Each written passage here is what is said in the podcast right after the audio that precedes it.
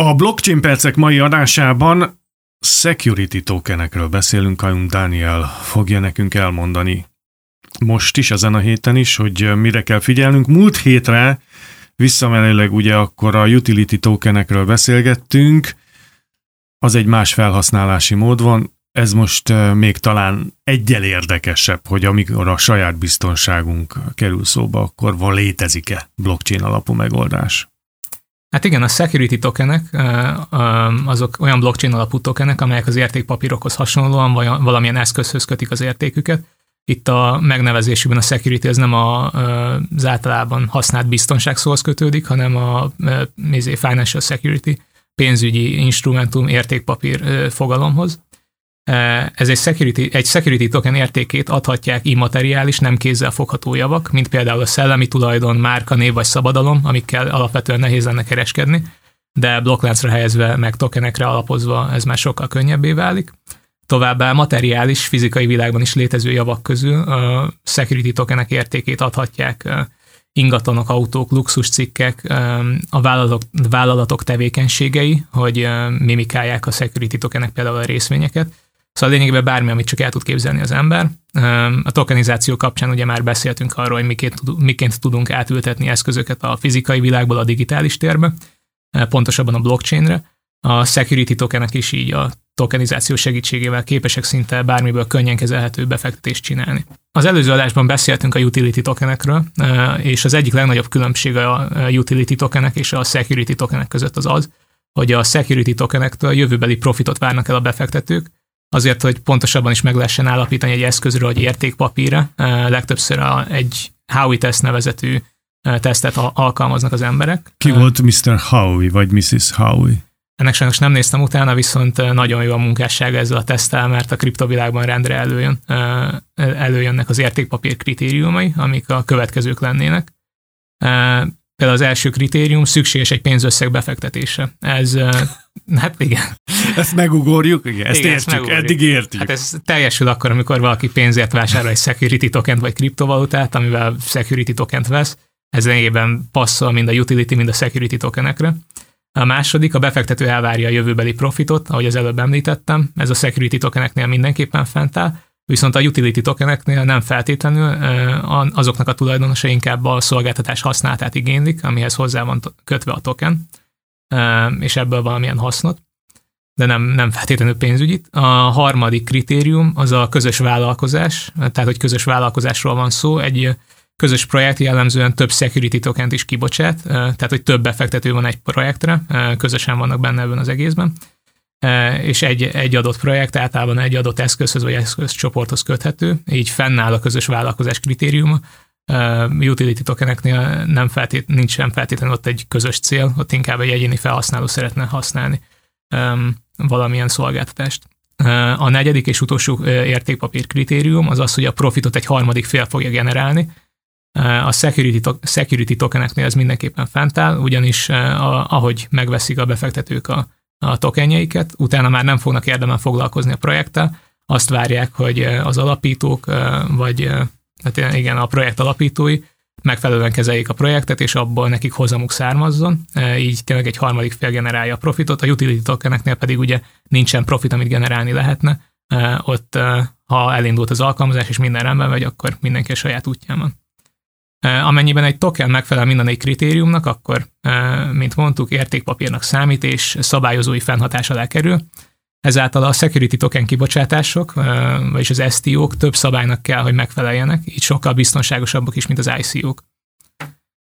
Nem gondolkodtatok még azon, hogy egy infografikát készítetek a ma ismert összes tokennek ez alapján, az input alapján egy ilyen táblázatba összeszedni, hogy mi melyiknek felel meg? Nagyon jó ötlet, csak Mert, nagyon sok munka is lenne valószínűleg. Hát Baby Blue, tehát hogy igen, igen. ez viszont egyből le is lehetne védetni, NFT-síteni. Igen, több millió dollárt szerezni belőle. Így van. Igen. Na hát ez most ingyen volt ez a tanács, mehetünk tovább Na, a security tokenekről. Security tokenek kapcsán muszáj megemlíteni az előnyeiket is. Több előnyük is van a hagyományos értékpapírokkal szemben. Például kép, képesek kisebb egységekre felbontani a fedezetüket jelentő eszközöket, ezáltal elérhetőbbé tesznek egyes eszközöket, úgymond demokratizálják a befektetést. Ezt elmondott, hogy hogyan Egy példával illusztrálni tudod, hogy ezt hogyan kell elképzelnünk?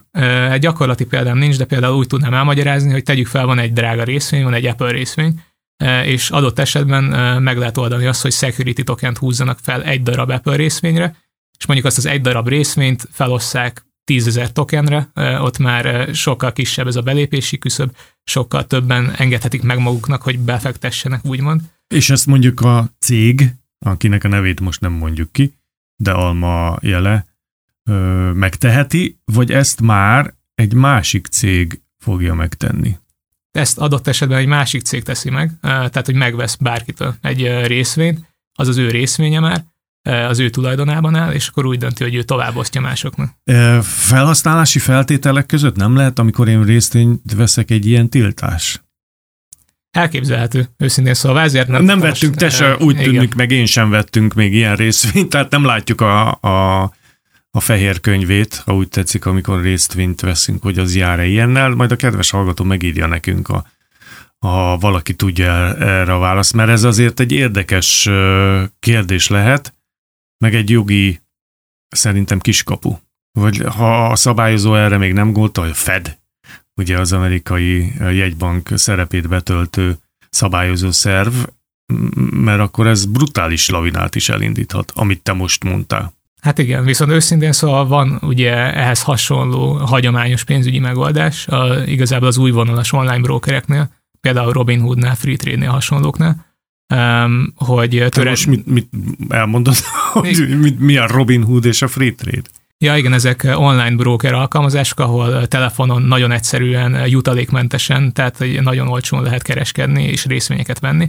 És itt van egyébként olyan töredékes kereskedési opció, hogy egy részvénynek tényleg mondjuk egy, egy tized részét veszi meg az ember. Tehát, hogy az, amit én elmagyaráztam most blockchain alapon, az már most is létezik, csak nem a blockchain világán kívül, a hagyományos piacokat.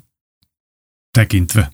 Igen. Igen. Jó, mehetünk tovább. Amellett, hogy demokratizálják a befektetést, a security tokenek likviditást szabadítanak fel, lehetővé teszik, hogy könnyebb legyen kereskedni a másodlagos piacokon olyan eszközökkel, amelyeknek a kereskedése korábban körülményes volt. Csökkentik az adminisztrációs terheket, ugyanis az okos szerződések képesek automatikusan véghez vinni a tranzakciókat, eközben pedig feljegyeznek minden szükséges adatot.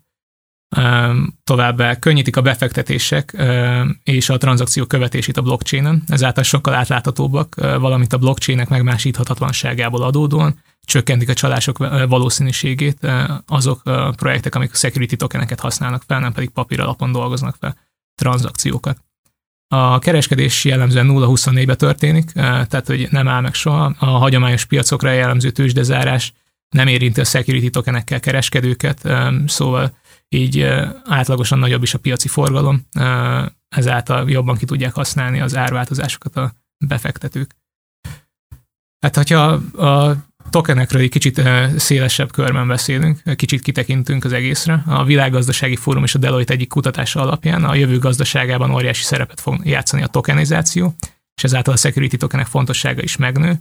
Számításig szerint a blockchain technológia hozzáadott értéke 2025-re hát 176 milliárd dollár lesz, 2030-ra pedig már 3000 milliárd dollár, vagy 3 billió dollár, hogyha a kevésbé ismert Igen, használjuk. a magyarba ugye összemosódik a kettő. Igen, igen.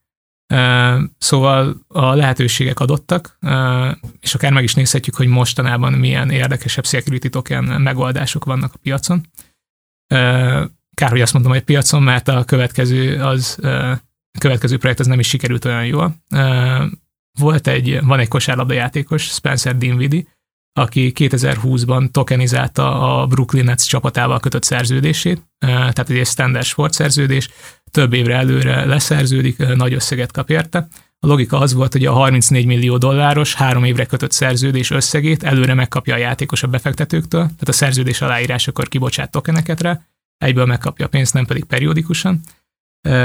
És a befektetők számára a security token egyfajta kötvény lett volna. Tehát, hogy időszakonként kaptak volna kamat kifizetéseket, és végül a befektetéseket is teljes egészébe visszakapták volna. Ezt az egészet úgy finanszírozta volna, pontosabban a kamatfizetés Dinwiddie csapata, hogy befektetik a 34 millió dolláros összeget, amit előre megkaptak, e, és a befektetések hozamából Dinwiddie is jobban járt volna, tehát hogy többet kapott volna, mint a 34 millió dollár, amit eredetileg kapott volna a sima szerződésből, valamint a befektetők is több pénzt kaptak volna, mert a hozam többi része az pedig hozzájuk került volna a kamatok formájában. Hát nem igazán nem sikerült. sikerült jól ez az egész. Hónapokig csatázott az NBA-vel Dinvidi, hogy lehetővé tudja tenni ezt az egész szerződés tokenizációs projektet, és a végén sikerült is ezt megoldania, viszont a 90 tokenből csak 9-et tudtak eladni.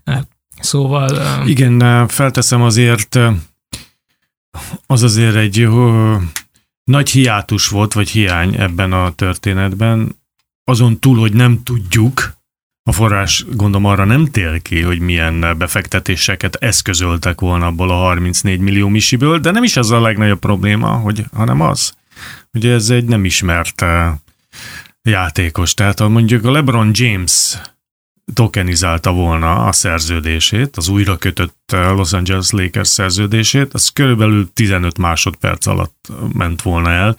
Most egy olyan játékosról beszélünk, aki nem túl sikeres még NBA szinten sem, tehát nem tagja a kezdőcsapatnak, valahol kispadozhat, de valószínűleg túl fognak adni rajta, elcserélik STB, STB. Magyarul elég kétséges befektetésnek tűnt ennek a szerződésnek a nem tudom én, tovább szerződése. Igen, meg valószínűleg abból, abból a szempontból is megfoghatták, vagy megközelítésből is megfoghatták a befektetők, hogy képesek egy másik alap, egy profi alapkezelőnél ugyanazt a hozamot megkapni, amit Dinvidi csapata akart nekik összehozni, és így nem kell rizik, rizikót vállalniuk az Igen. új megoldásra.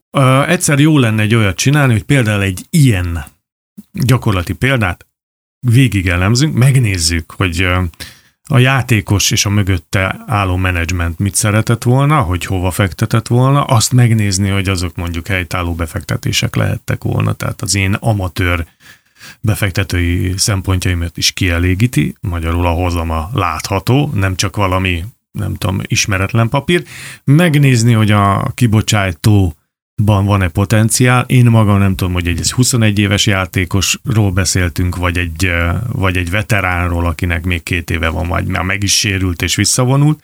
Szóval számos aspektusa van. Így most nekünk a mai blockchainben, amikor a security tokenekről beszéltünk, ennyire volt időnk, egy kicsit felvillantsuk az érdeklődést. Minden mást és újra is lehet hallgatni, hogyha valaki értelmezni szeretné ezeket a műsorokat, Daniel mondja gyorsan, hogy hol. A fintech.hu-n a rádióműsorok menüben mind a három rádióműsorunkat megtalálhatják. Úgyhogy én mára köszönöm, és jövő héten folytatjuk ugyanígy Köszönöm. blockchain percekkel.